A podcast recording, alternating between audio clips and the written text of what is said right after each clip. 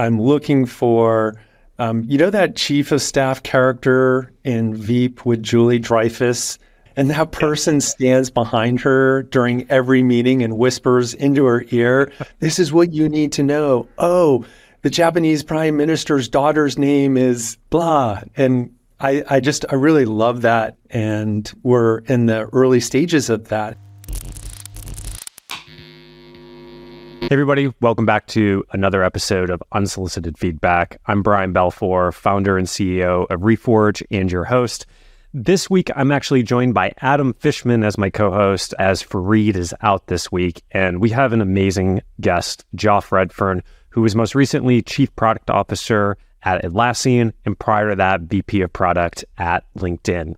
Now, as you'll notice in this episode, we've got a few audio issues. I unfortunately ran into some Xfinity internet issues.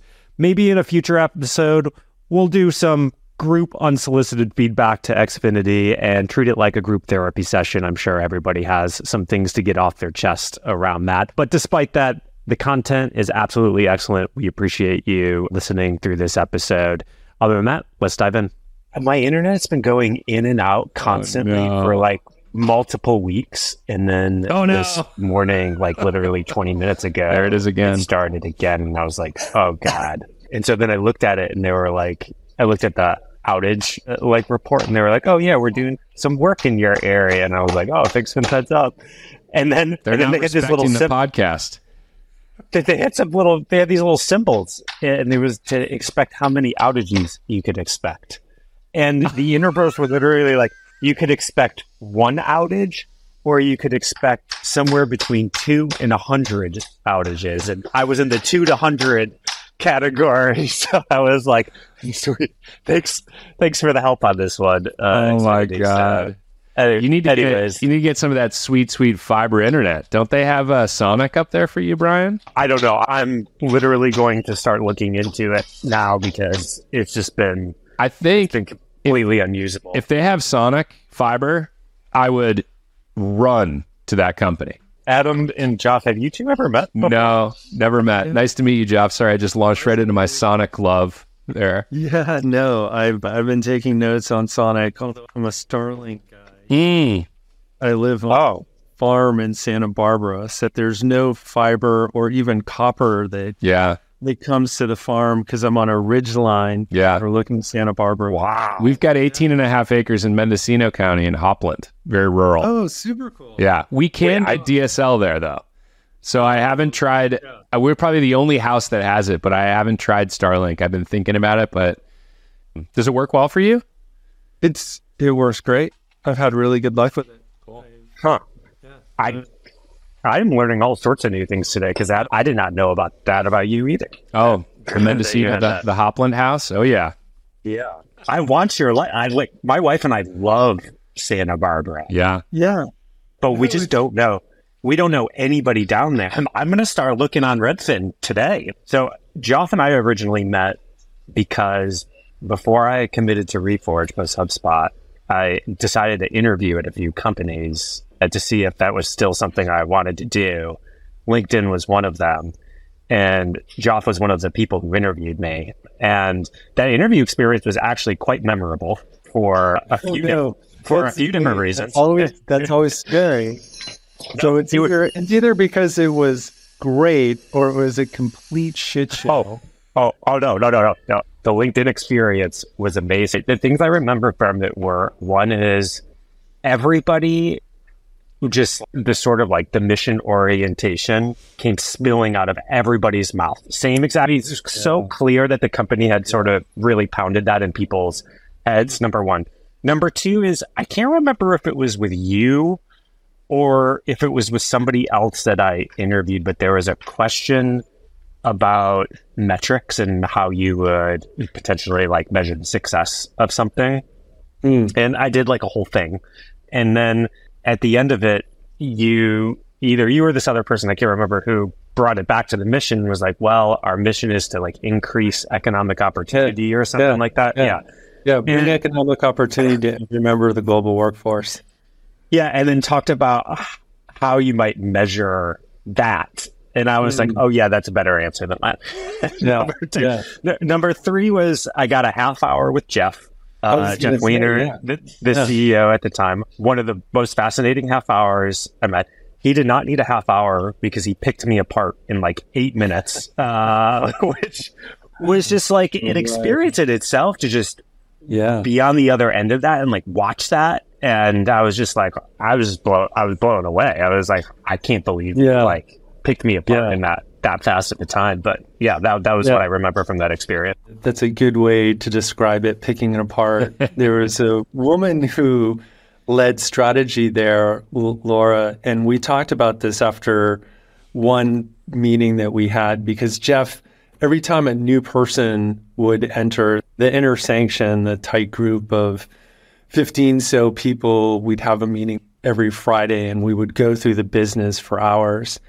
And in that first meeting, maybe the second meeting, he would go really deep with a new person. And Laura called it the Swiss cheese test, which I loved because when you're making Swiss cheese, the cheesemaker really wants there to be good hole structure. But because they're in these big blocks, they they don't know if they've achieved the hole structure or not. So what they do is they take a probe and they send it into the center and then they pull out the probe and then they look at the core sample. So when he goes deep on you that first or second time, it's essentially a core sampling and you pretty quickly can tell the Swiss cheese makeup of that person. And I don't think he consciously knows that he's doing this. I think that's just the way he ticks, but it's it was really fascinating. It was great to see how people, different people, would react to that because it's really hard um, to have great, great answers because he's got such a breadth of skills on both the left brain and the right brain. But I would say that the people who are best at it are the people who are most comfortable with wabi sabi and just the beauty and imperfection. And they don't lose their footing when they don't have a great answer or they'll just come back and say, I, I don't know, but here's maybe how I would think about it. And you would watch that and you'd be, there's something that's so authentic and genuine about it that even though there wasn't, you know, the perfect Dr. Spock answer back, you're like, no, that's actually a good, good answer. you know, check mark. I like that for authenticity. Oh, yeah. He sampled my core for sure. Yeah, he, he got you got the Swiss cheese test, my friend. Yeah in in another life, he's probably like one of the best therapists slash executive coaches to oh, yeah. execs exist. Yeah. So, you know, yeah, he just goes right at yeah. it. So yeah, Adam, for sure. I'm trying to remember how you and I originally met, and I can't remember. So the lo- the I remember because I have a memory like an elephant. So way back in the day, I got invited to these like very small sort of growth roundtable discussions, and there were like a handful of us. And then we started like extending that into slightly more folks. And we had it one time at, I think the Creative Live offices, or anyway, I remember that. And, I remember that. And so we were around yeah. a table, yeah. and there were a bunch more folks, and you were in town because you were living in Boston still, I think, at the time. Oh yes, terrible choice. And so that's where we met. We basically just a group of people got together, and we used to just talk about growth topics. And then not only that, but we found out like we're both from Michigan. We both went to the University of Michigan. We oh, wow. both my one of my college roommates was on the rowing team with Brian at Michigan. That was the story of how that we was first the spark. Met. That was the spark. Love at first sight. Yeah, those sessions are so fun. Those yeah. get-togethers are are a blast. I dropped if I want to hear about your epic hike and trip or why you joined VC life. Maybe the two are connected somehow. I, I don't yeah. really know, but what I'm interested. Yeah. Tell me about one of those. Ooh, maybe they're connected a little bit. So I, I left Atlassian about six months ago. As you know, I've been a product leader my entire life in Silicon Valley. Was most recently the chief product officer at Atlassian and after six years, I wound up leaving. And part of why I left was I really wanted to focus on my life bucket list. Neither of my parents lived particularly long. My brother recently had a cancer scare. So I had been collecting this list of things that I wanted to do in my life outside of work. So certainly having a family, being a father, being a chief product officer of a publicly held company, all those things were on my life bucket list. But there was this other set of stuff that was really, I think, interesting. One of them is to sail across the Pacific Ocean. I've sailed across the Atlantic Ocean a couple years ago. The Pacific is on the list. I want to solo sail to Hawaii. And then another was to hike the John Muir Trail. The John Muir Trail, for for those who don't know, the Pacific Crest Trail goes down the entire west coast and it's a couple thousand miles and it's absolutely gorgeous. But there's 230 miles of that which are just knockout gorgeous. And those are through Yosemite. So starting at Happy Isles, Yosemite, winding all the way down to Mount Whitney, where you end. So on my list was to hike the John Muir Trail. In fact, it's been on the list for years. And the thing about it is you have to win the lottery. So the National Park System runs a lottery every year. And of course, everyone in the world. So when you're on there, it's not just US citizens, it's people from Germany, people from Japan that you're meeting, because everyone wants to hike the 230 most beautiful miles of US forest land. So I won. I just, it was uh, like this, you know, the gods were coming together and said, hey, let's have this guy win the lottery and you're going to solo hike that. So I, I won the lottery. I got out there. It was just amazing. There's this John Muir quote, and I wish I could remember the words, but it, the sentiment is essentially I'm going out to the woods to go inside, to figure out who I am, to find out what I'm about. And that was a lot of what the journey was. I spent 16 nights in a tent. I averaged about 12 miles a day hiking through mountain passages. You're, you're sitting on average up in 10,000 vertical feet. I live in Santa Barbara, so I'm actually at sea level. so just getting acclimated up to 10,000 feet and then running up to the top of some of these mountains. Uh, Mount Whitney, for example, is, is over 14,000 feet. It, it, takes a lot out of you. And to boot, when you're when I was out there, there was the tailwind of that hurricane that ripped through. So two of those nights was just sitting in sleet and hail and rain in my tent and try to hike in between breaks in the weather to keep on moving because I had a schedule I was trying to keep. Yeah, so I went to do my life bucket list and I thought I would do that for a while, like not 6 months. Like I was going to take more than that. But in the in that journey I wound up meeting Menlo Ventures in my time off and I had known the some of the partners there for a while because they had looked for a board seat for one of their portfolio companies. We had a number of different chats and and just for a variety of reasons that I will spare you, I decided to be a career switcher and try something something new. So I'm a product guy turned venture capitalist and I'm coming up on my fourth week here, so I'm a certified expert as a VC. So if you have any VC questions, be sure to ask me. By nature, you're also a certified expert on many other things now because of your four weeks of VC. So you could talk about the war in yeah, Ukraine. Exactly. You could talk about the crime wave in San Francisco. You could uh, like yeah. so many things you're instantly an expert on now. Oh, for sure. And Adam, don't for a minute think that I won't pull the expert card. I'll probably pull it out in the next, you know, 30, 40 minutes together at least five times. Can't wait.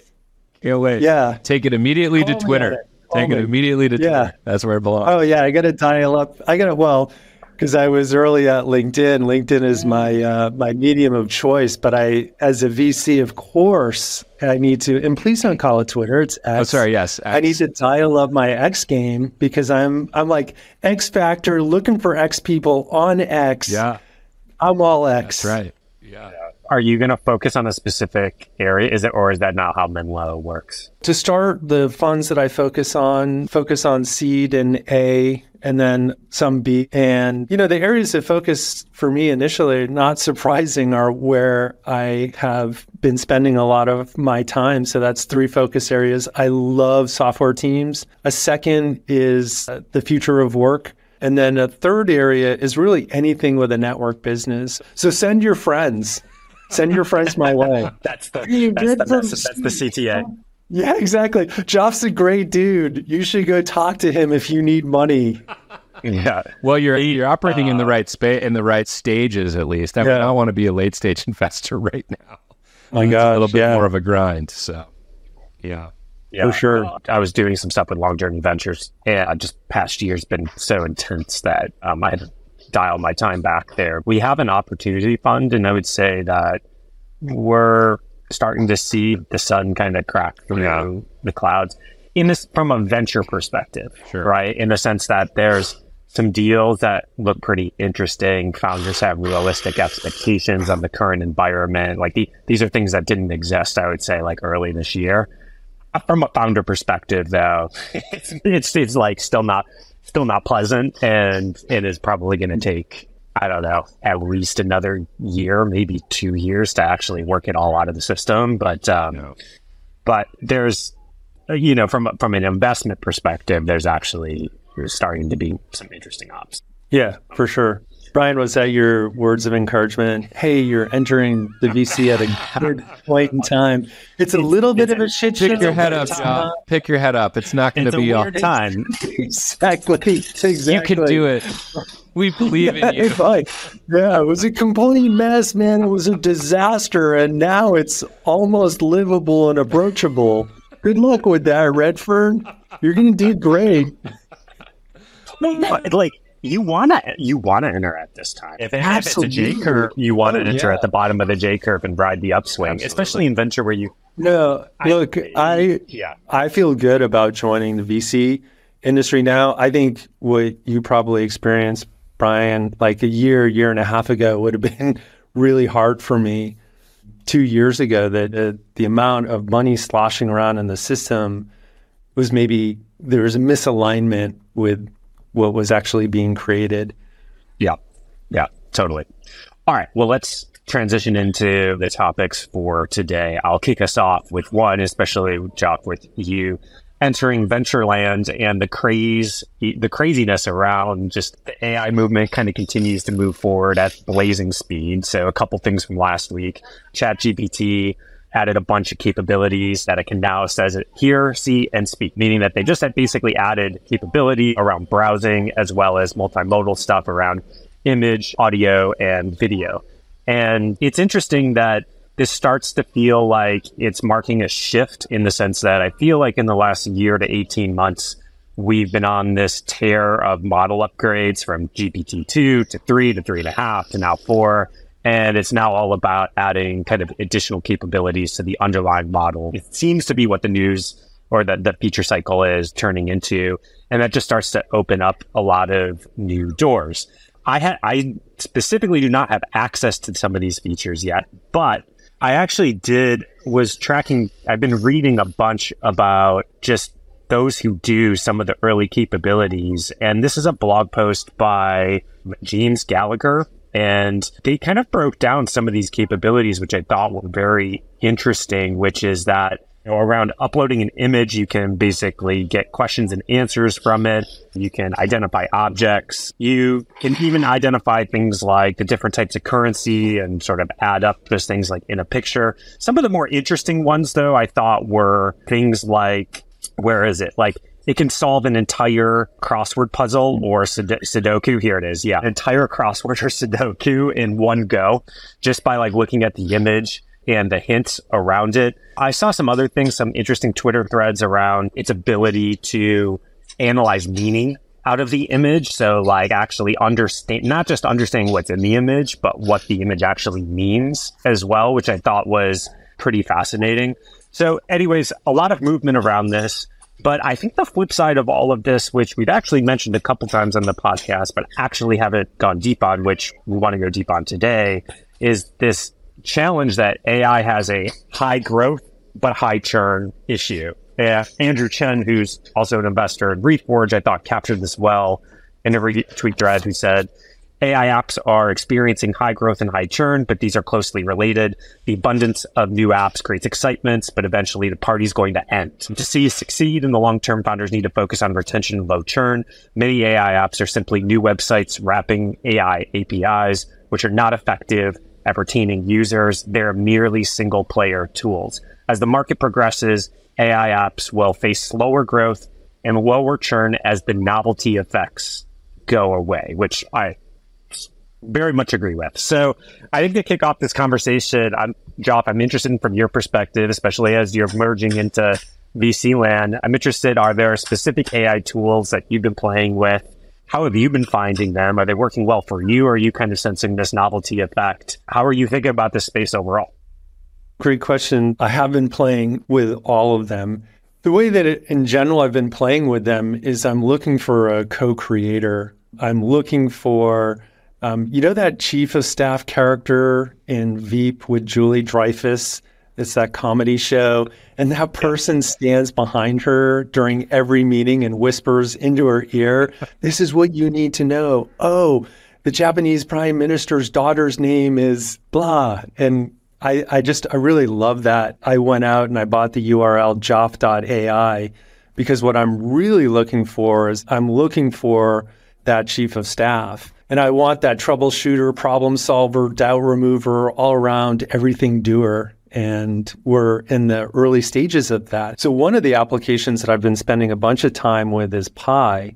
As you may know, Pi was founded by Reid Hoffman, founder of LinkedIn. Mustafa, uh, the CEO over there, has written a great book about the coming wave of AI. So I think that's a, another really Im- important thing to take a look at.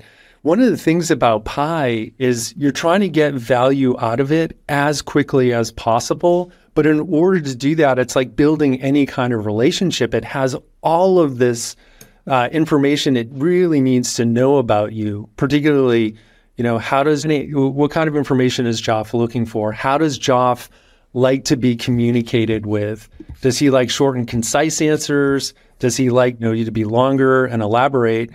And uh, so I've been spending I've been spending time with Pi and ChatGPT. I have on my mobile deck.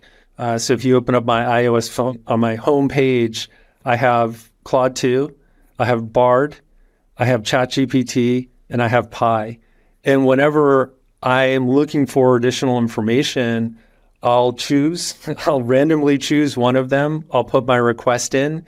And then if I don't like that answer, then I'll go to the next one and the next one and they're making so much progress. And I think you're right. The this advancement to a multimodal LLM is really the going to be an unlock on a lot of stuff. I want to just speak to the application, and sometimes I want to see information back. 60% of people are visual learners. Um, so just getting back text and not getting back an infographic or a diagram. I think those are some of the changes that you know that we're looking for.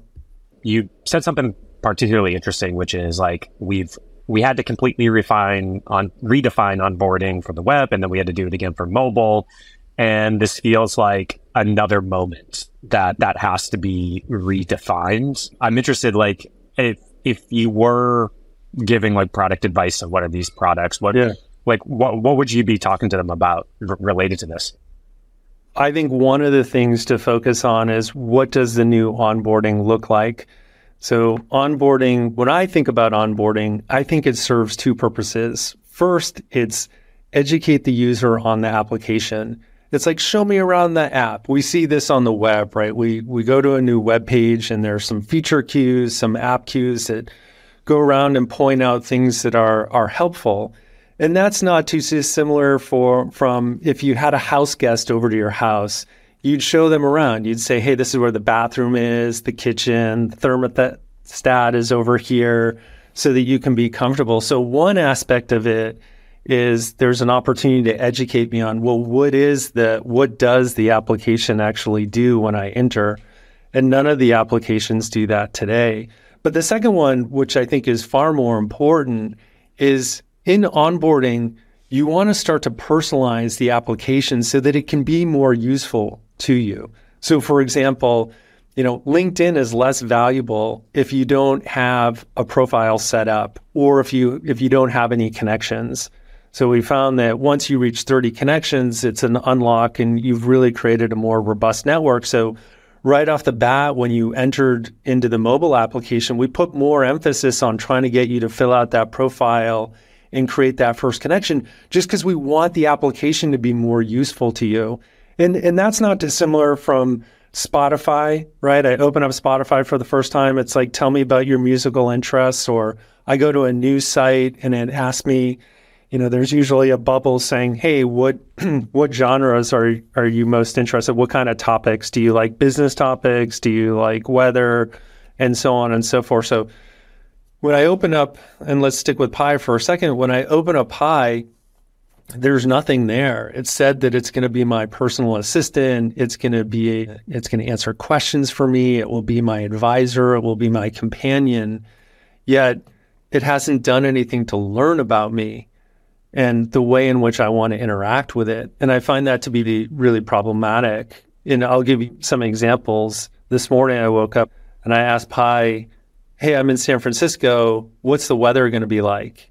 And instead of just giving me the the answer, w- what it did is it started asking me more questions. It was like, well, do you want uh, do you want a forecast or do you want the weather? I, you know, I can look at precipitation. I can tell you about, you know, all these things. I'm like, no, no, just can you give me the answer? You can qualify afterwards if you're trying to learn stuff about what I like.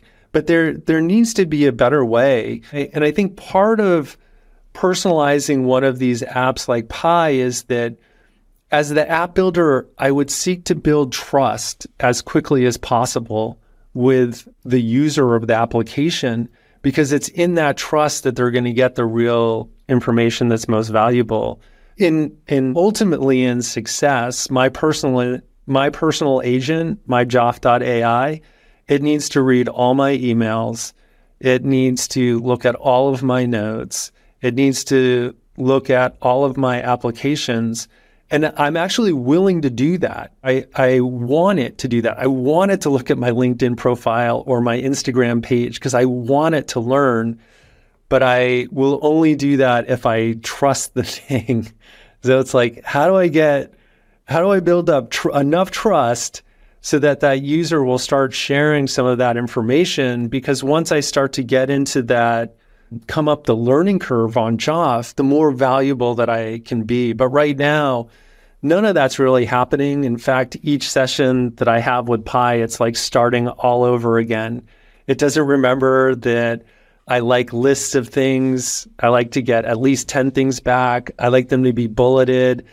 I don't like small talk. You never have to be apologetic if you don't have an answer. You never have to say, that's a great question.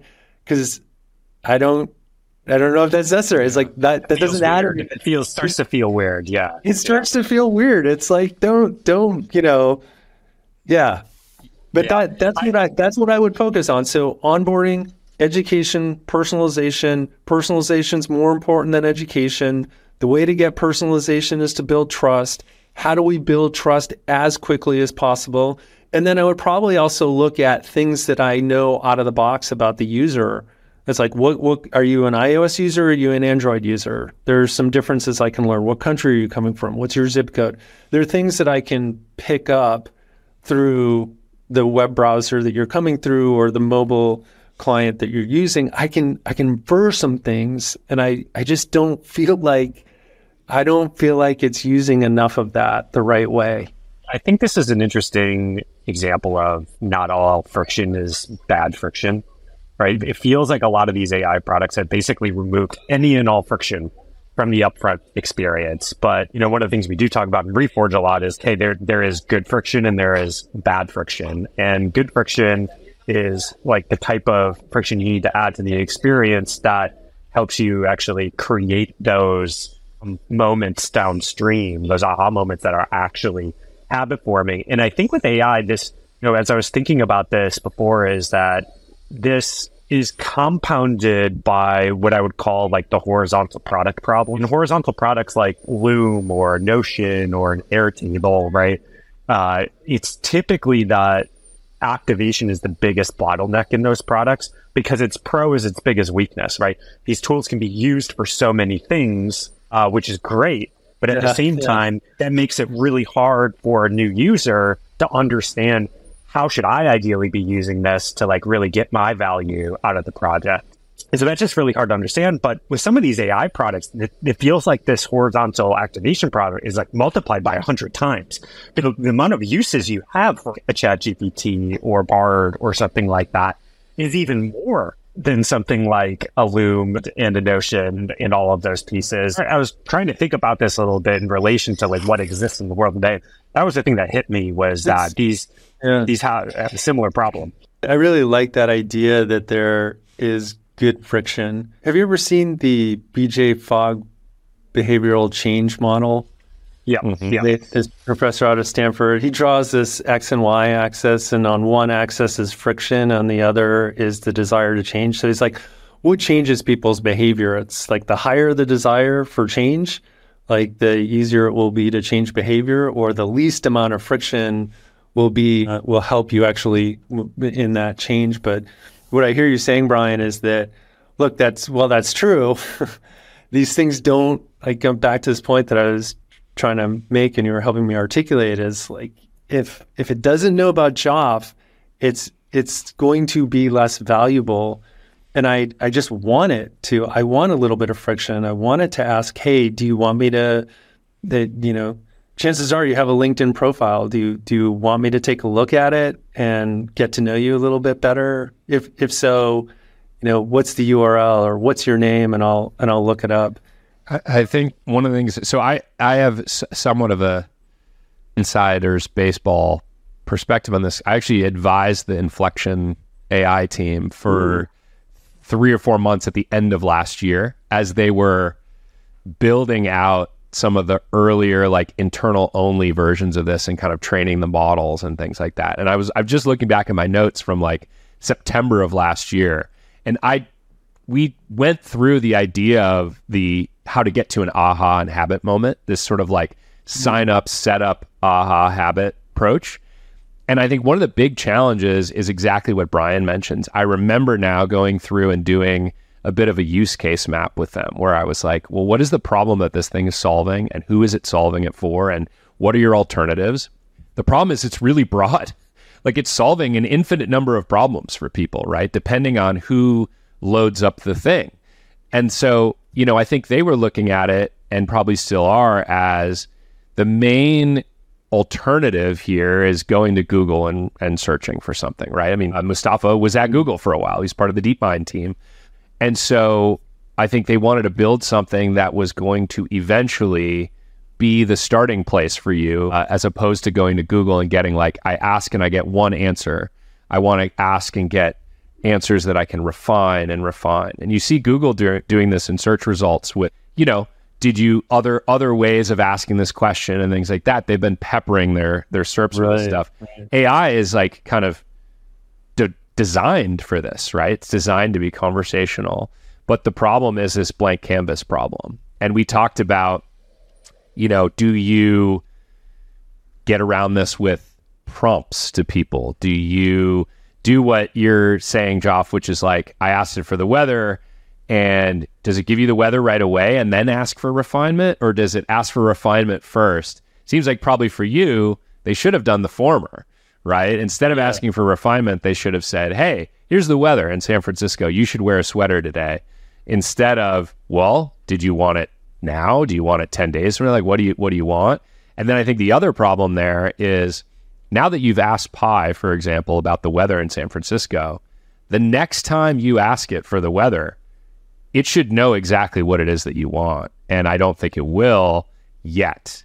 Right. So that's that's one of the nice things, you know, and the way that ChatGPT or the OpenAI team has tried to work around this is with the context training, where you can literally tell it how you prefer to be talked to.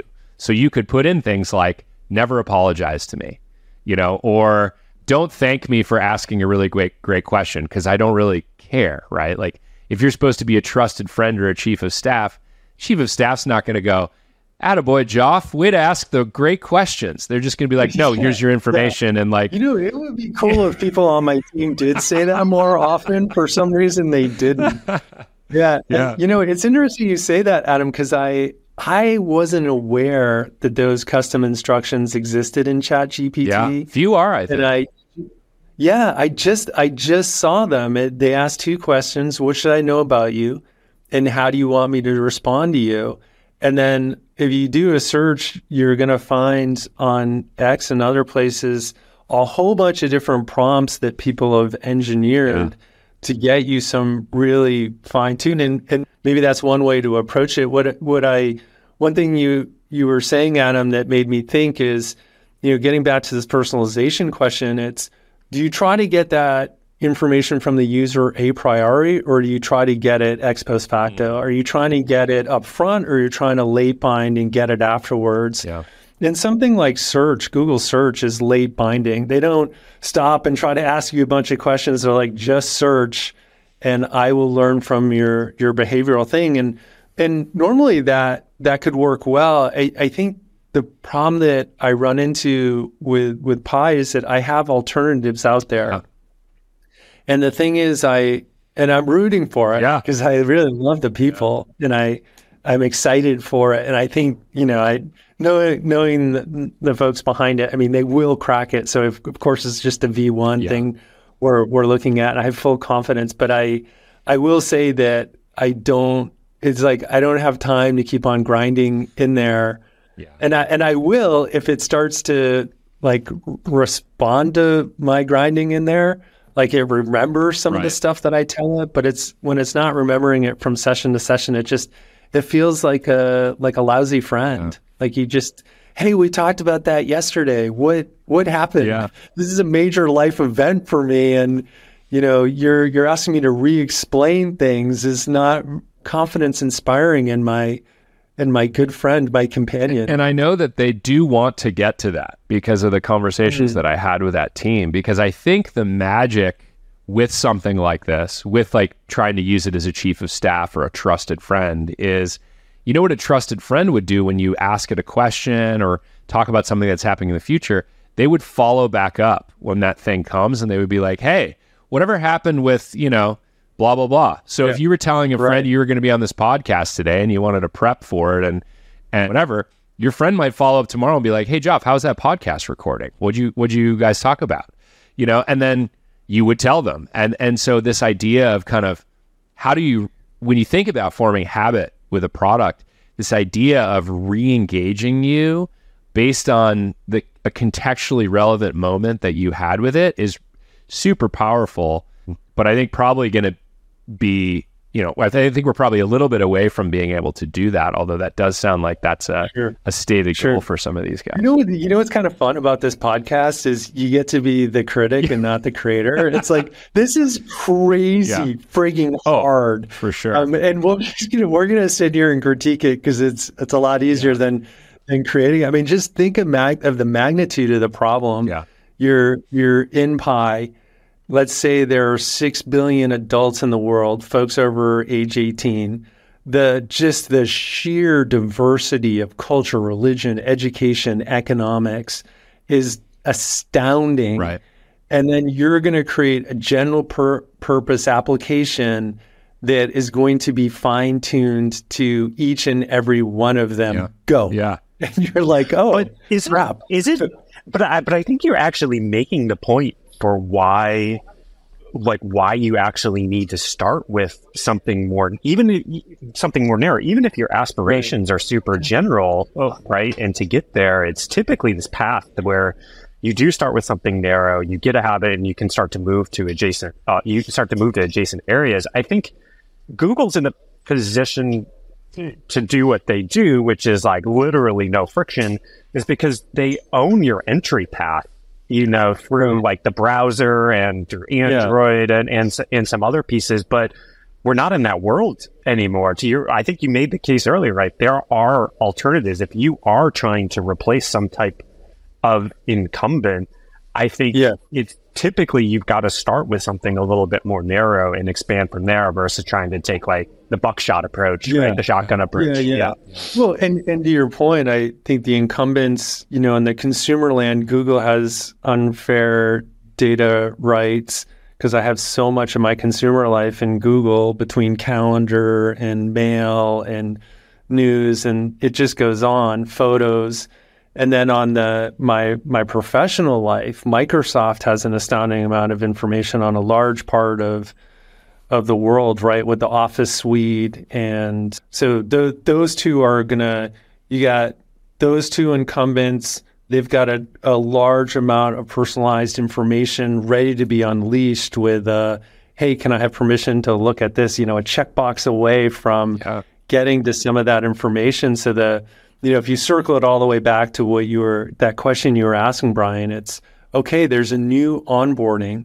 We did it for the web. We figured it out for mobile. Now we got to figure it out in this natural language chat environment, and we we can pick up some of the patterns that we've learned before, but we, really need to start inventing and trying and and making progress on it quickly. Yeah.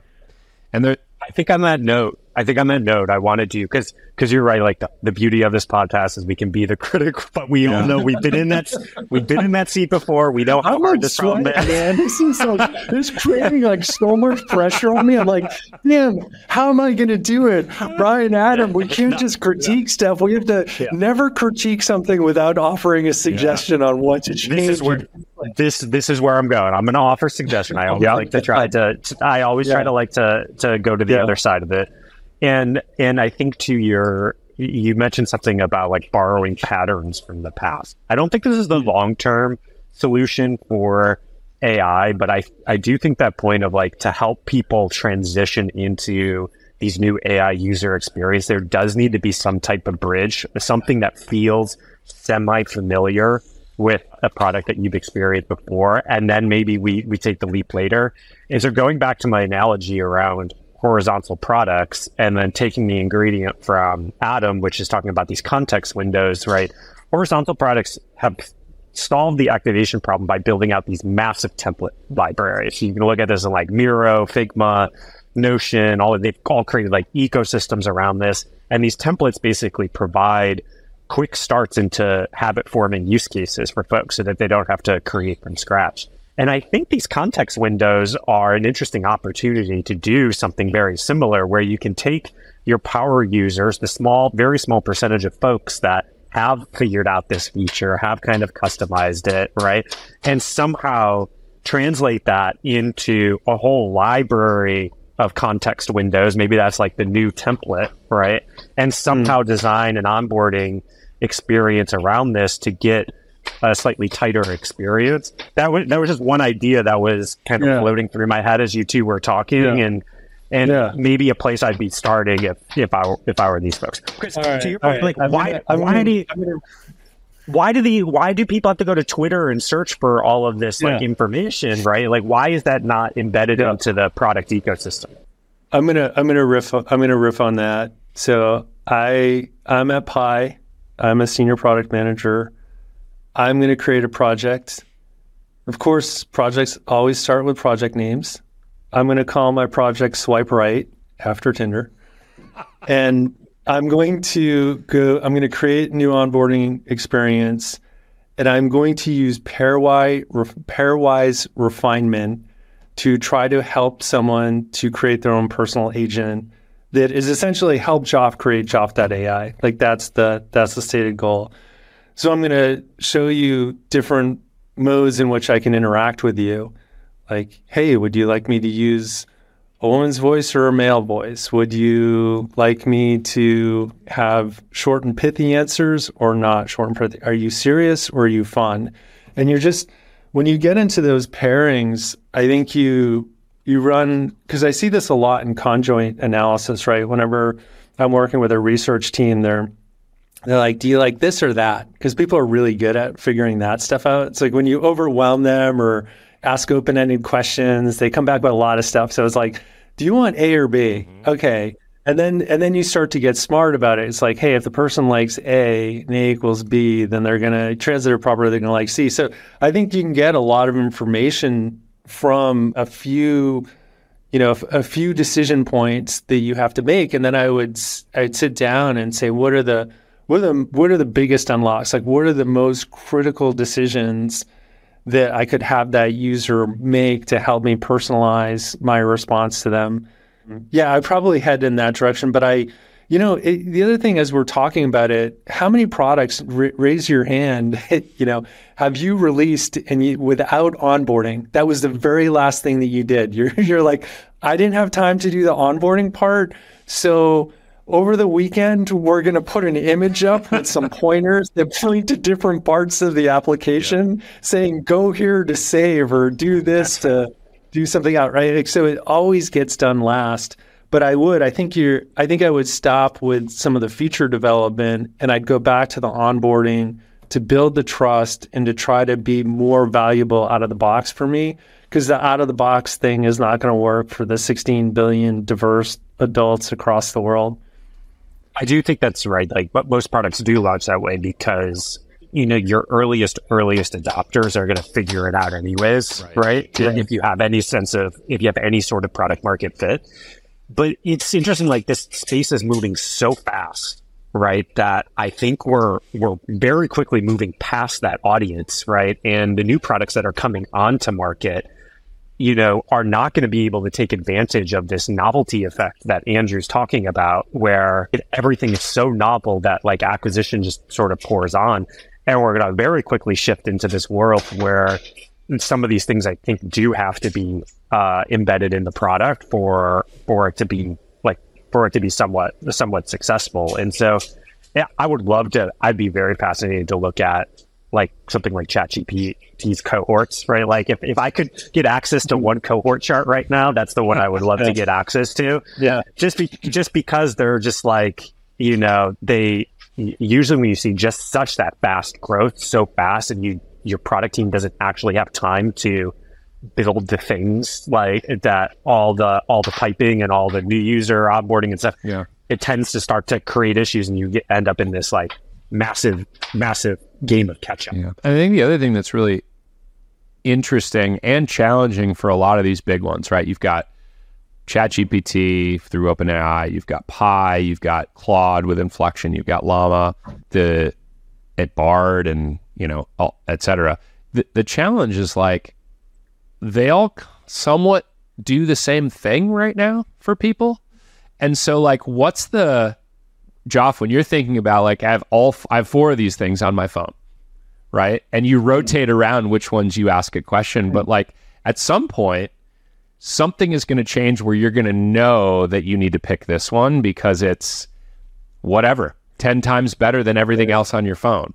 And then you're not going to go back to those other things. And what i haven't seen yet is like what is that thing going to be? I don't know that open i don't know that anyone's like won this yet but i'm really curious on like if everything kind of feels roughly similar right now there are all these sort of like text prompt you know call and response sort of things with different context windows and different amounts of data can store. Like there, there, what is going to be the thing that's like, oh no, I'm going to use this because it's head and shoulders above the other stuff out there that I could, and it and it it's not even close. And I don't know that we have that yet. I think it's more like people just trying it out, right? Trying a lot of different ones out. So yeah. I'm curious to see that. Yeah, for sure. Well, the positioning on some of these are they're starting to try to carve out some space. I think Pi is really saying, I want to be per your personal agent yeah. or personalized AI in a way that I don't see others. Anthropic, I will say, is like the constitutional AI, the the idea that we are very cognizant of the societal impact of AI, and we care very deeply about that. And some of the things that I see that team doing over at Anthropic seems to be a carve out, you know, really looking at the ethics of AI in a way that that others may not. And then on the Bard front, I feel like one of the ways that they'll play that is in a freshness.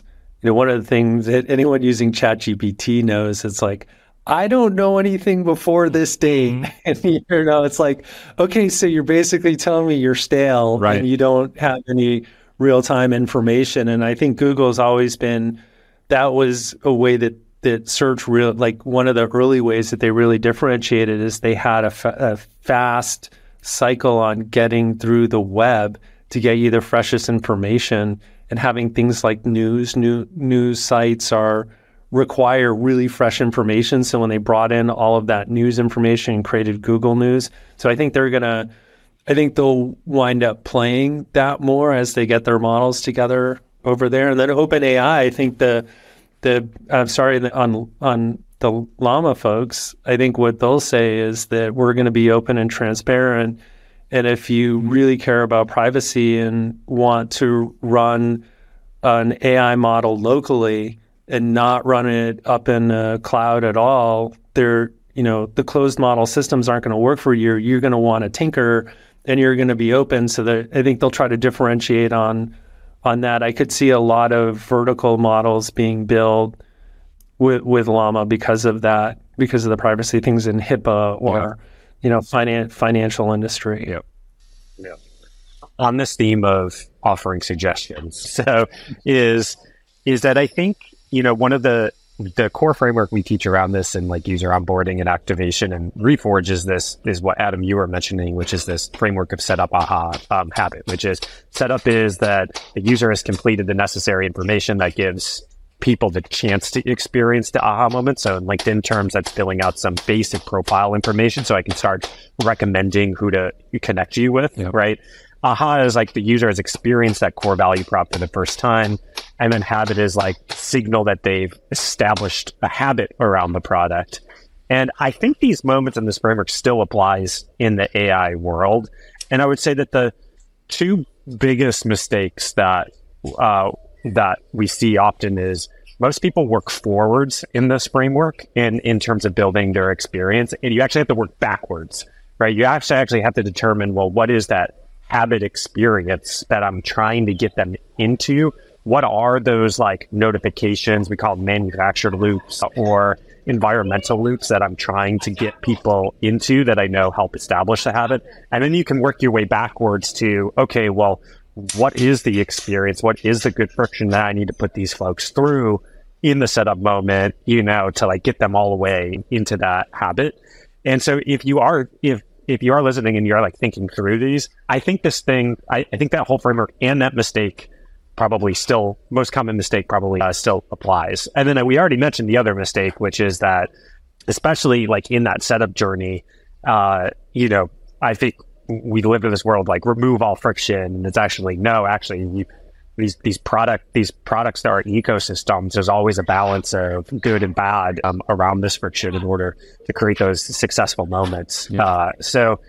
so, anyways, like I, I think all this ex- applied, and now it's starting to get me to think we need to add a bunch of these AI case studies into, into Reforge to see to see to see where this goes. What I really want to see again in the in the in the idea of offering suggestions. I, I mean, I think that the Joff you mentioned discovering the context uh, settings in OpenAI. It's it's kind of hidden right now, unless you find it on the internet and people are kind of bragging about what it is that they've trained trained it to do. Um, you might not know, and I think probably the average user doesn't know. What I think would be really interesting is take the opposite approach rather than having somebody have to find and enter their own context. Create the context for them, populate that as you're engaging with the AI and so when you get to the context thing, it actually is already spelled out a bunch of your preferences and in plain language. And I think that would be interesting. And then you can let people refine that or add more to it. It also gives them a sense of what do I put here? Which I think is not really that obvious for folks unless you see somebody else doing it on the internet. So yeah, so that's that's what I would do. I would I would turn onboarding into context creation and store and show the data that you are turning into context so that people can say, oh, I, I get this now. That That's the way to do it in a less frictionful environment. They kind of get the best of both worlds. I think that these context windows are not only an opportunity for better onboarding, but there's feels like some very interesting UGC components behind this to help with both acquisition as well as engagement. So I think there's a ton of people searching out there, you know, for how to use these tools, right? So if you can quote unquote templatize some of these things, and start to like index that, or that probably starts to bring in a lot of traffic. Though I would say a lot of these AI products, their main problem is not acquisition at the moment. That's you yeah. know right. But I also think there's probably these re these re engagement opportunities as well as like each one of these context windows can be sort of built for specific uses and specific use cases uh, around it. And once you start to learn something about somebody, you could probably start to make a lot of adjacent recommendations for how to use this. And not to overkill my horizontal product analogy, but that's also what you have to do in those products, which is people tend to start on one use case, but to actually get the long term retention, you need to get them to use it for multiple use cases around this because it's not always at the first use case they start off with is the highest frequency use case mm-hmm. or most viral use case or whatever it is. And so getting them on multiple use cases is actually the thing that makes this thing sticky over the long term versus just nailing um, that first thing that they they start with, even though that's kind of the road to all destinations. Yeah, it's interesting because the and um, that prompt engineering is so important to the responses that you get get back. So watching people who are really good constructing prompts, which are essentially these instructions to the AI model this is the information that I'm looking for. The better prompt you write, the better information that you get back out. So right now, it's like a it's like a dark art. Like there's there's some people who understand it, some people who don't. A lot of guessworking going on. You know, there there's probably something in that to be explored. Um, you know, as a uh, someone who writes SQL not particularly well, there are tools that that have come about with different UIs that sit on top of it that help me construct a better SQL query. And therefore I get the right answers instead of the, you know, doing an improper join and getting the wrong answer. So I, I think there's probably something that I would be I would be exploring how to become how do you train someone to be a better prompt engineering without actually having to send them to school because there people don't want to sit in school and learn how to become the the you know that prompt engineer. I, and I think a lot of it. I remember early days at at LinkedIn where and and you, both remember this because you you were growth hacking away in the early days too. It was like one of the learnings from that was that it was really a velocity game. When I was at LinkedIn and we figured out some of the most important gro- growth hacks out there, and I say that kind of in quotes. I'm not, you know, the the good stuff. Like LinkedIn was growing for better part of the seven years I was there, it grew two users per second. So we had figured some stuff out there, but it was it was through a lot of trial and error. The sheer velocity of the growth team at LinkedIn was was pretty astounding. It was really it was about experiments, and it reminded me of I was reading about this story about these professors. They um, they were our professors, two our professors, and they went to grade students, and they were trying to figure out which would help them be better artists. And one half of the class, they said, "We're you're going to do a single piece of art." And at the end, we're going to judge that piece of art. And the other class, uh, other half of the class, they said, we're going to judge you strictly on the number of pieces that you create and the students who created more pieces of art were became better artists empirically than the students who created a single piece. So I, I think in the the dawning of this new AI onboarding, I think it's going to favor the teams that have velocity because we just don't know. We have a we we're going to borrow pa- patterns, as Adam said, from mobile and web learnings and but yeah, there probably does need to be that new path that you create over at Reforge, Brian, that I can read and point people to, which is okay, this is, we've now collectively as an industry, we've run thousands and thousands of experiments. And now in this new world, these are the handful of things that make a significant difference. Last question on this topic before we transition to the next one. Joff, I'm interested since you were kind of recently in the CPO seat. I think you know, something that I've observed is most companies at this point have been through what I feel like is milestone one of the AI map, right? Which is uh, like, I think late last year, a lot of people said, hmm, pause, we're going to rewrite our roadmaps around like yeah. this AI stuff, yeah. right? Yeah. And, and, and they did a lot of the, I don't know what to call it, like low hanging fruit, which is like, I'm going to, you know, like help you write an email easier, auto title stuff, like like a lot of that, you know, basic content generation. And it feels like we are kind of hitting the end of that milestone one, that low hanging fruit. Um, one, I'm interested if you agree with that, but two, if you were in the product leadership seat, how do you how do you even start to think and execute yeah. against this next wave? Are you trying to embed it across all your teams? Are you yeah. trying to form a skunkworks team to like just play with stuff? I, I don't know if you thought about that at all. At, well, I, so I 100% agree with your analysis that the way that I saw it can't come through because I had, you know, have a, I have a friend group which I call CPO Circle, which is a bunch of chief product officer. You both should be in it if you're not already.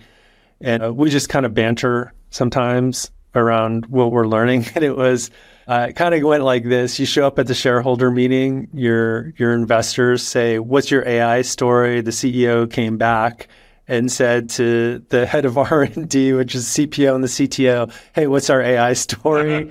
and and then everyone said, "Let me get back to you tomorrow." And you met with the team that night, and it basically you picked all the low hanging fruit AI happens to do really great things with language. Um, so it was a lot about either summarizing uh, written form bodies of, of content or creating bodies of content. So the, that was that was the checkbox. So everyone was like um, needed to be able to say in the next shareholder meeting, "Oh yeah, we have an AI story, and here's the first proof point." But you won't believe what's coming after this. So the you know for me the the I feel like when you have these new technology waves, a lot of what happens is we get really excited about the tech and we just play with it and we just bathe ourselves in it. And we do things that you know a lot of it doesn't particularly add value or isn't particularly strategic. But then at some point someone steps back whether it's a product person or a designer and they just go back to the jobs to be done and they say well, let's actually look at the jobs to be done that we're trying to serve first off, are there new jobs to be done now that we have this enabling technology that we need to consider that we've always wanted but we weren't able to do? And now what now technology allows us to do that. Let's start there and then let's go through the core jobs to be done.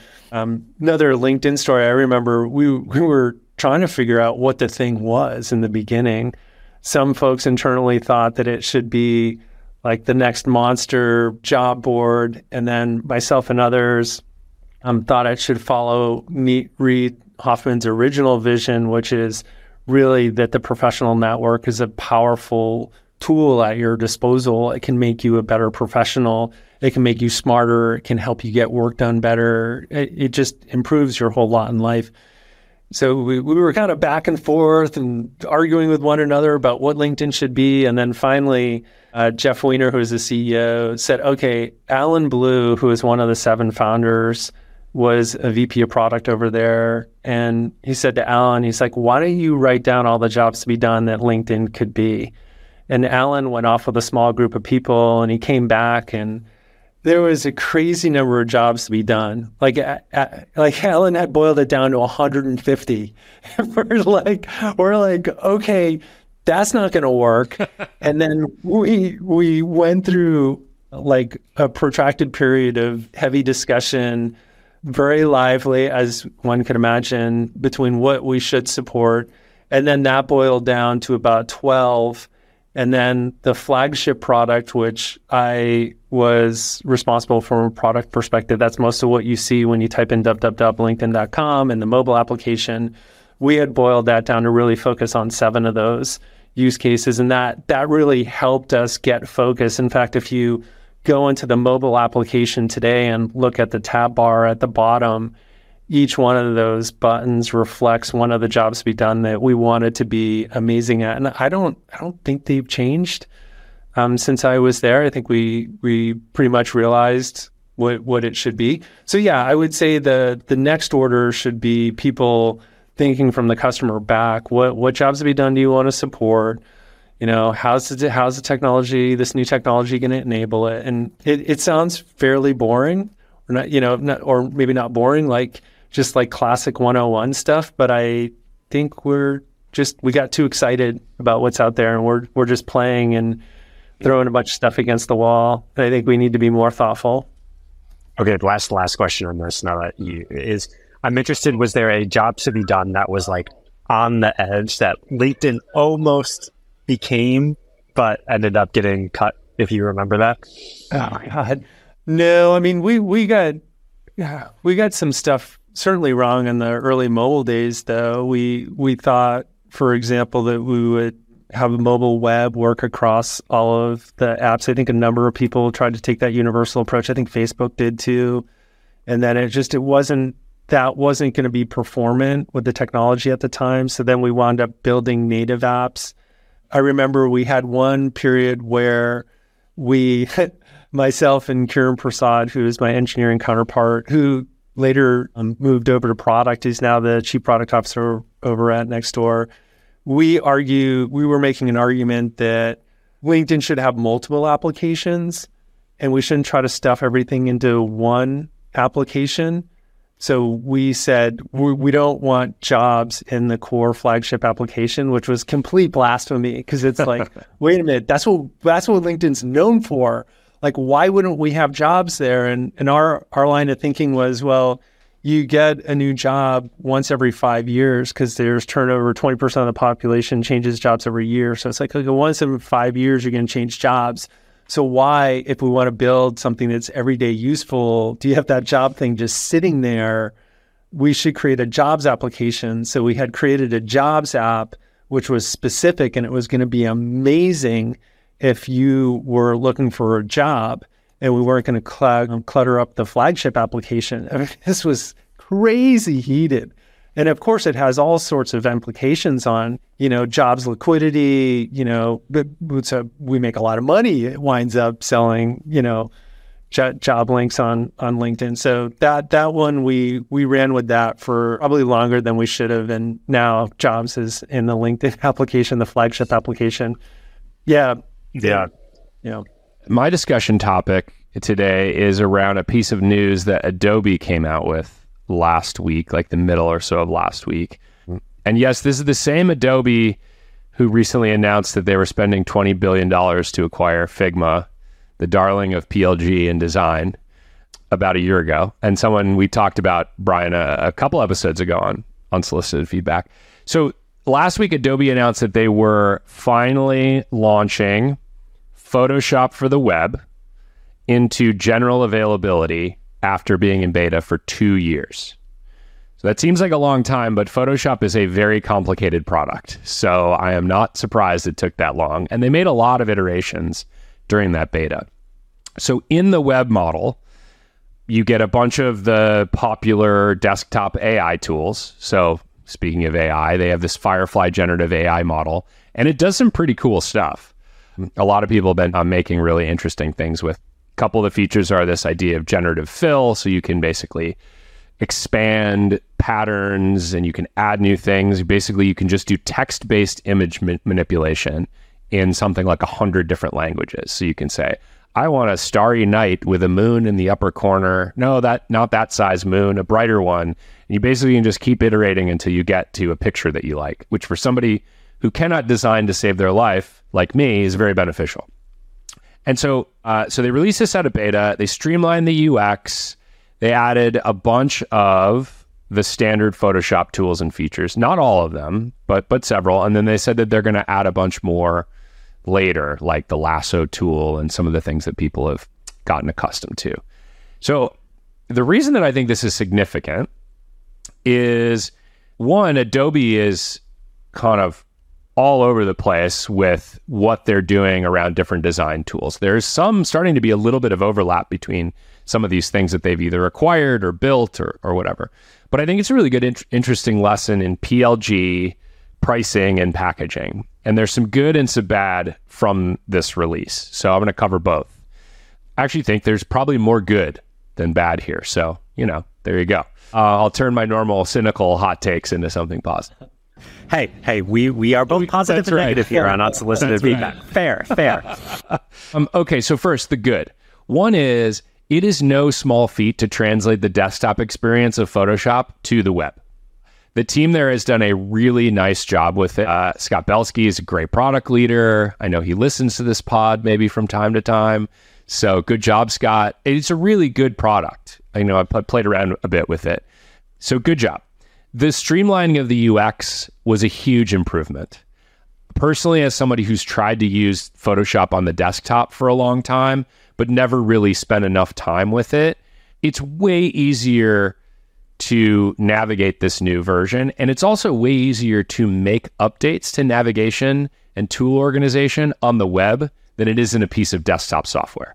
So they took this opportunity as a way to do that and i think to maybe even broaden a bit of the audience that they might attract, make it easier to get get started with this. The third good thing here is they're introducing collaboration.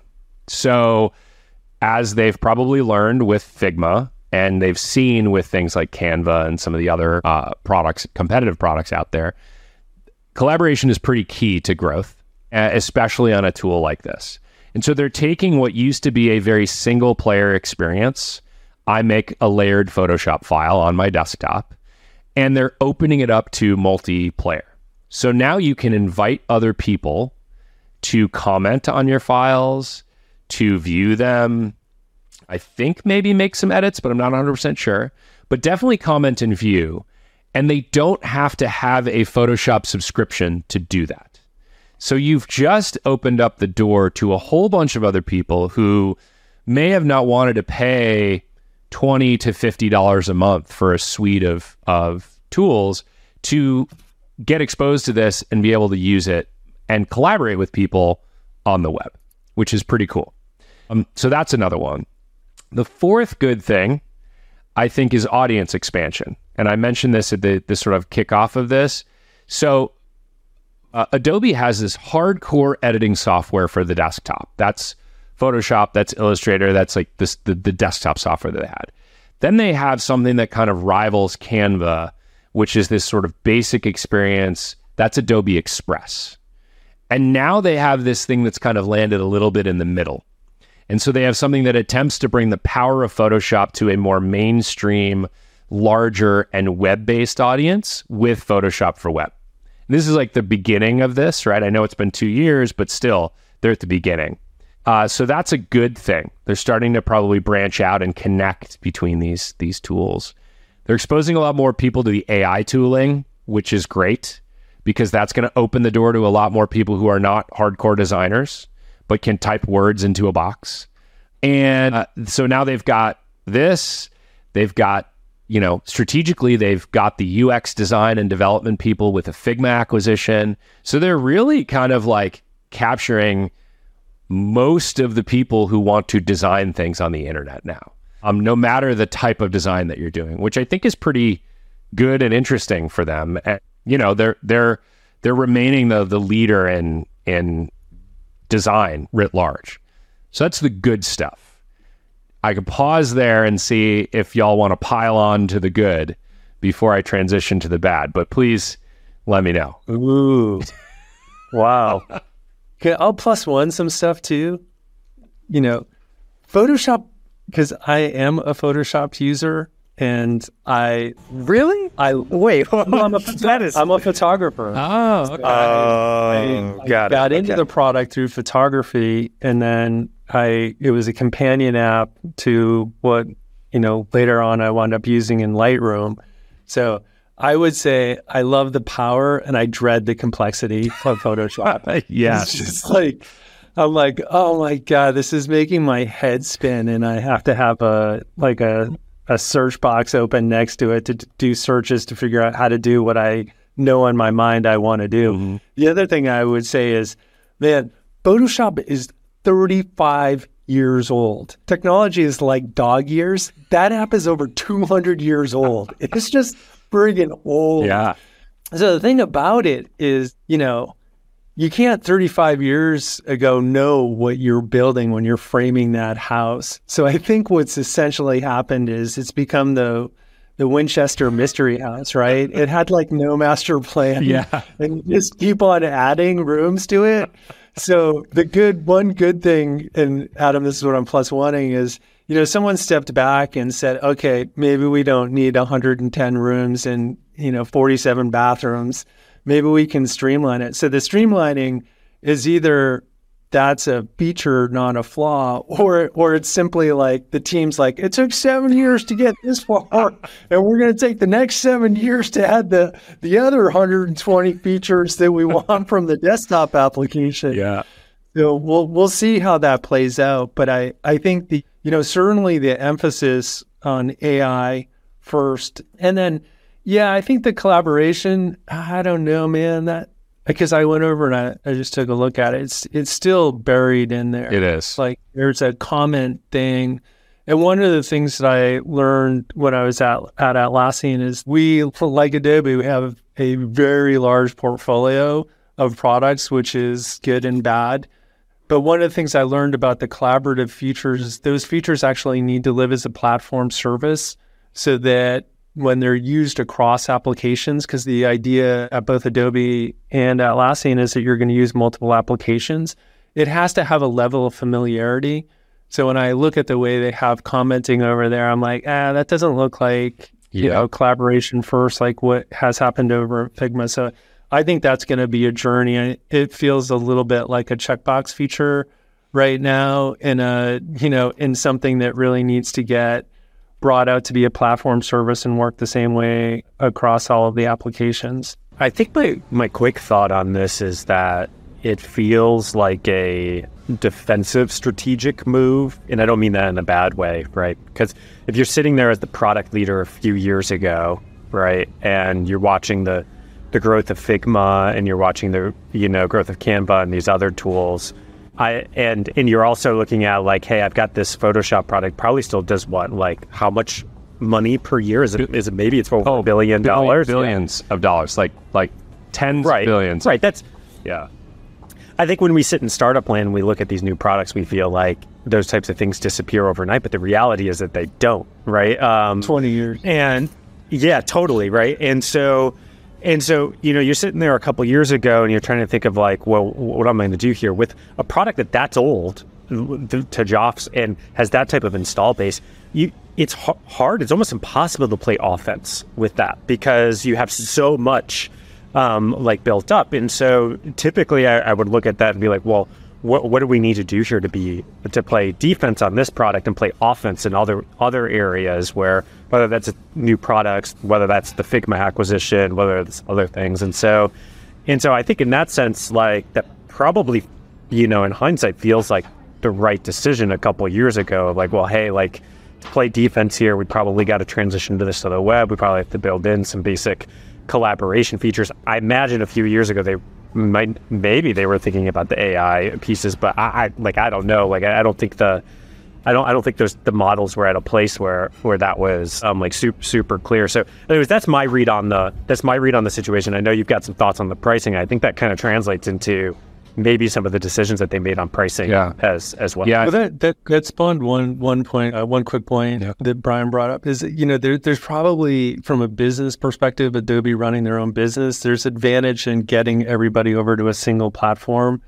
It's like, hey, I don't actually want to support Mac and Windows and iOS and Android and the web. It's let's take all of the applications and get them onto a singular platform. You know, or you know, a smaller number of platforms. There's a you know, on the web, let's have it be a browser-based thing instead of a desktop thing, and then you're going to have you're going to have iOS and you're going to have Android for a number of those applications. So when you start to get these teams that are spun into all these different platforms, they just you don't have enough horsepower in there, and you wind up starving all the all the children. So I I think there's some economic uh, Yeah. advantage. Yeah, and I think the earliest attempt at this was, you know, and a smart one was moving to the subscription model for even for the desktop software, right? Because n- then they have sort of forced upgrade happening. And so they don't have to support these. I mean, I've probably had Photoshop 3 still on my computer from my like 10 year old Mac, you know, they don't want to support that anymore. um, and so now they don't have to, right? But I think uh, you both raised, Joff, you raised some really interesting points that I'm going to cover a little bit in the bad. Okay. So first, I want to, this isn't the feedback sandwich, right? We're not going good, bad, good here. But, Nice. but I, Nice. I, but I do want to, I do want to say that there is a lot of good here, like a lot of good, especially when you consider just the sheer size of the Adobe organization and what it must have taken to like get this stuff done, right? Like the organizational cruft is certainly there. The bigger, the bigger you get. So First of all, let's talk about pricing. So I think pricing is a question mark for me. During the beta phase, they tested and dropped a freemium version of the product. So they did have a freemium version that they tried out. It is no longer in existence. And I don't know why, but maybe we'll get Scott Belsky on here at some point. He can tell you, Brian. we demand an answer. From We demand to Scott. We demand. I will add him on Twitter, and him and the other 200 of my followers will see me. and it's X. If you keep on Sorry, it's Twitter, X. Yeah, I refuse. I refuse. I'm still calling Max HBO. I'm never going to change. So you can get the the Photoshop on the web with a seven day free trial. Cool, but that's a pretty short period of time to play around with the product, especially a product that, as you acknowledge, Joff, is decently complex to use. Now, the web version's simpler, but still not totally simple. And especially if they're introducing it to a new audience, which, Brian, as you mentioned, maybe they're not. Maybe this is just defensive. That could be fine. But again, with the UX and some of the collaboration changes, it seems like they're trying to get some new people. So, one of the things I think we've learned with a product like Canva is that freemium for this type of product works super well. Like, Canva has exploded because you can use the product pretty extensively. And then when you want the more advanced stuff, you pay for it. And by that point, you're hooked on this product. I pay Canva every year because I'm hooked, right? Like I know how to use that tool now. They hit me with enough upgrade uh, paywalls that I was like, I got to do this because I can't quite get the things done that I need to. So, but I do know that Adobe tested this. So it's possible that they learned something different, right? So that is very possible that they could have learned something. The other thing is because they're doing a free trial, the way that they're trying to handle onboarding, to come back to our first discussion topic, is that they're showing people video tutorials and some slight interactive examples, which fine, but I don't think there's any real substitute for using the product to make stuff and for trying out your use case. And they're also really limiting the viral nature of the product by paywalling it. So if I am excited about if I get a collaborative invite and I'm excited about trying out trying it out, I get hit with a free trial like pay. I have to confirm a payment option before I even really use the product, which is kind of a lot. And so if I want that to spread, that's going to be be tough. So that's sort of one thing. Pricing and the whole like PLG roll up there. The second thing and and Joff, you mentioned this with the platform play. It seems a little bit like a classic case of shipping the org chart. So like Adobe has a big pretty siloed org. They have tons of products for designers, but there's not a lot of connective tissue and similar patterns between them. So the collaboration example that you gave is a perfect one.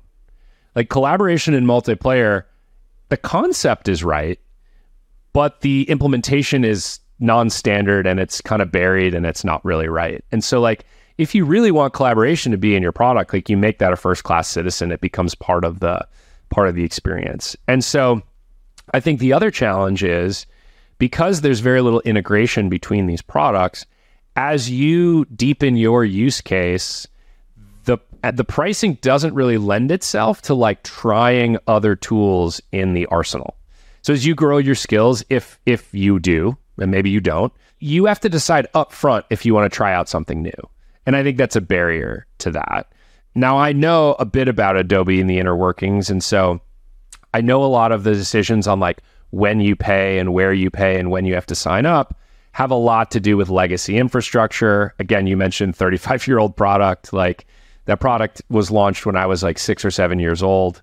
So um, it's been around for a bit. But things like infra and authentication and stuff, definitely a little disjointed. It seems like they're due for a little bit of a replatform unless they just want to like let some of this stuff die. And so that's sort of the second point. And then the last one I would just mention is I kind of hinted at this. They're like one foot in the PLG world and one foot not. So again, they got the collaboration and multiplayer concept right. People want to do that, but the experience is not there yet. And then the cornerstone of a PLG motion is pricing and trialing and freemium and things like that. And those just aren't quite there yet. They're not going to lend themselves to growing adoption of the product with monetization second. And so, again, the point you brought up, Brian, is maybe that's not the goal. Maybe the goal is defensive, and we just need to have the base set of features that so we can say that that it exists and people don't leave. Maybe it's not new customer acquisition, but it's tough to say. Yeah, this this, this feels like a stop the bleed. Yeah, right, uh, right, and, and protect protect that revenue revenue stream as much as we possibly can, so that we can develop these like new territories where the teams can move faster there aren't ingrained like user habits that we're afraid to break right? Like all, all, of those types of pieces. And i don't think that's a bad thing. I think there is there are times to play defense yes. right? And i my guess is the, most of the time the struggles actually come from places you need to play defense you're actually trying to play offense and uh, there's just like so many hurdles in the way that you know you're setting the wrong goals, wrong expectations. You're trying to move at a speed that becomes like just really difficult to impossible. Like like all of those types of all of those types of pieces. And so that's that's how I kind of read the scenario of like this first step. And even like to something like the pricing and the free trial, if that is the case, if that is the truth, then it's like, yeah, I probably don't need a freemium strategy. Most of the people that are going to be showing up at my front door on this are people who are familiar with Photoshop. And they're probably just using this as a like, hey, like, do I want what is the web version like? Is it enough that is it enough that, you know, if I was considering Figma because it had a web version, but I'm familiar with Photoshop, like is it enough to keep me on the Photoshop platform versus like ma- making the full full switch? And I probably only need like seven days to poke around and right. and and see that stuff. But you know, I I think to Joff's earlier point is like these worlds probably have to merge at some point, right? And I don't know exactly how they merge of how they use this massive Photoshop platform to start to move audiences into these other like new product areas as well. So like that's the second part that I think yeah. about when I when yeah I look at I, I think that line of thinking is interesting, Brian. It's you know if you look at especially these large multi-product companies, you, you've got a portfolio allocation across your product line. You've got your core products, which you know seventy percent of your investment typically goes in your core products. That's those are essentially the iron bank, right? Like they are the thing that produce the money that allows you to get over to the other two categories. The the second category is your adjacent products. Those are things that are, you know, similar to your main audience, but over into an adjacent field. So you you rattled off a couple of those. Add on the new products that are adjacent to Photoshop are things like Figma, there um, Photoshop Elements, there's Adobe Express. Those are more about the democratization of create, creating stuff, right? And then you have another 10% of your portfolio investment is typically in your, hey, I'm going to plant seeds for the next nine years. And those are, those are your far out ideas. So, you know, one thing that as a cash cow product, you got to think about is like, hey, am I trying to reinvent this thing? Or am I trying to maintain this growth on the core, I'm going to milk that thing, and then my you know additional dollars that I'm bringing on are going to go into new category creation or extension lines and things like that. So if if your goal then strategic goal is to use that again as the iron bank, that cash cow, then you know I think it's it probably makes sense the pricing the way they have it. The the main thing that I would worry about if I were Adobe would be the generational shift. Mm-hmm in in tool set. So I would be I'd be looking to wait a minute. I actually do if if I don't pay attention to the next gen, Generation Z or whatever we're calling them now. uh, you know, you, you you'd have to you'd have to figure out your educational pricing. I know for like I learned Photoshop because it was like I had borrowed it from a friend when I was you know in, in school. And borrowed Adobe. Yeah, exactly. I think Adobe had a. I think Adobe and Microsoft Windows had a blind eye to that yeah. stuff in the early day because they're like, look, you as a student can't afford this stuff, but you will someday be able to afford it. So go ahead and use it because I don't know how to get it to you cheaply without others taking advantage that I don't want to take advantage. Yep. I know Adobe does have some educational pricing. They do. But it's still expensive, right? For it's not like dirt like educational pricing for students is like free. right. That's what it should be yes. because I have no money. You're cutting into either, you know, paying for school or luxury items like beer and clothing. So luxury. yeah. So so I you know, I I think that's probably what I would I, I think on the pricing, I think they probably know what they're doing there. Although I agree with all of your points. If you do want it to be next gen, but I don't know. I think the next gen is going to be focused on other stuff. My, my guess is the next gen is going to be focused probably on the AI and like how can we do how can I open up Photoshop and for most people it's like a text prompt and I just start typing yeah. what I want to see yeah. on the screen. And so I think that's yeah. really that's really interesting. And I, I would say in all of that stuff, Firefly is incredibly good uh, at the mm-hmm. the image manipulation and generating yeah. generating stuff way better than some of yeah. the other embedded way better than Canva's tools honestly if i'm being honest for for right. doing ai and ai generated imagery not quite the ChatGPT or DALL-E or Midjourney, but also yeah. that's not really what you're trying to go for with with you know Photoshop. Yeah. So, um, no, I I this I haven't played with it, but stuff that I've seen come out of it, except for the random you know sixth finger on a hand every so often, it's uh, it does look good. And and you know that's an interesting point. And you brought this up in your in your in the pros part of it is it'd be great to see that far more front and center.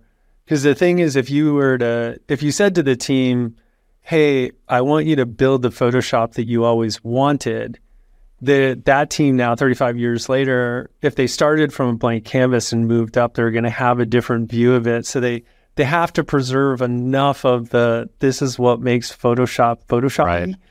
So it's like, how do you preserve the Photoshoppy? And you you probably have an opportunity to take one or two bold steps in coming off of your legacy and inventing a new legacy and and I think your the points that you brought up would be the the places to do it. It's Go multiplayer and and Go AI, and neither of those are as prominent as they could be, especially the AI stuff because I feel like that is supernatural yeah.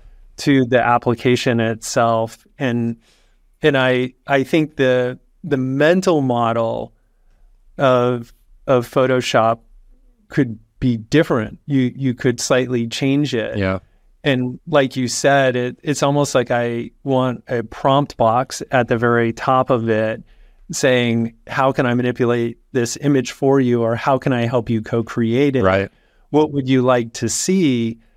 That is different because today, when I open up Photoshop, its mental model is give me an image that you want me to manipulate and yeah. I have to upload something and then I get dropped into just a blank canvas with a horkload of tools yeah. over on the left to manipulate it. M- many of which I I have not remembered what those icons do, so I have to like I have to like touch each one of them, right. have it expand, explore, and you know, yeah. refresh my memory yeah. of it. So I think there's probably something on the conceptual model that I would be playing harder at, especially on that AI front. Yeah, and you talk about like context awareness within image g- generative AI for imagery. It would be really fascinating because in Photoshop, mm-hmm. a lot of times designers have a set of standard filters that they apply to every single thing that they dump in there.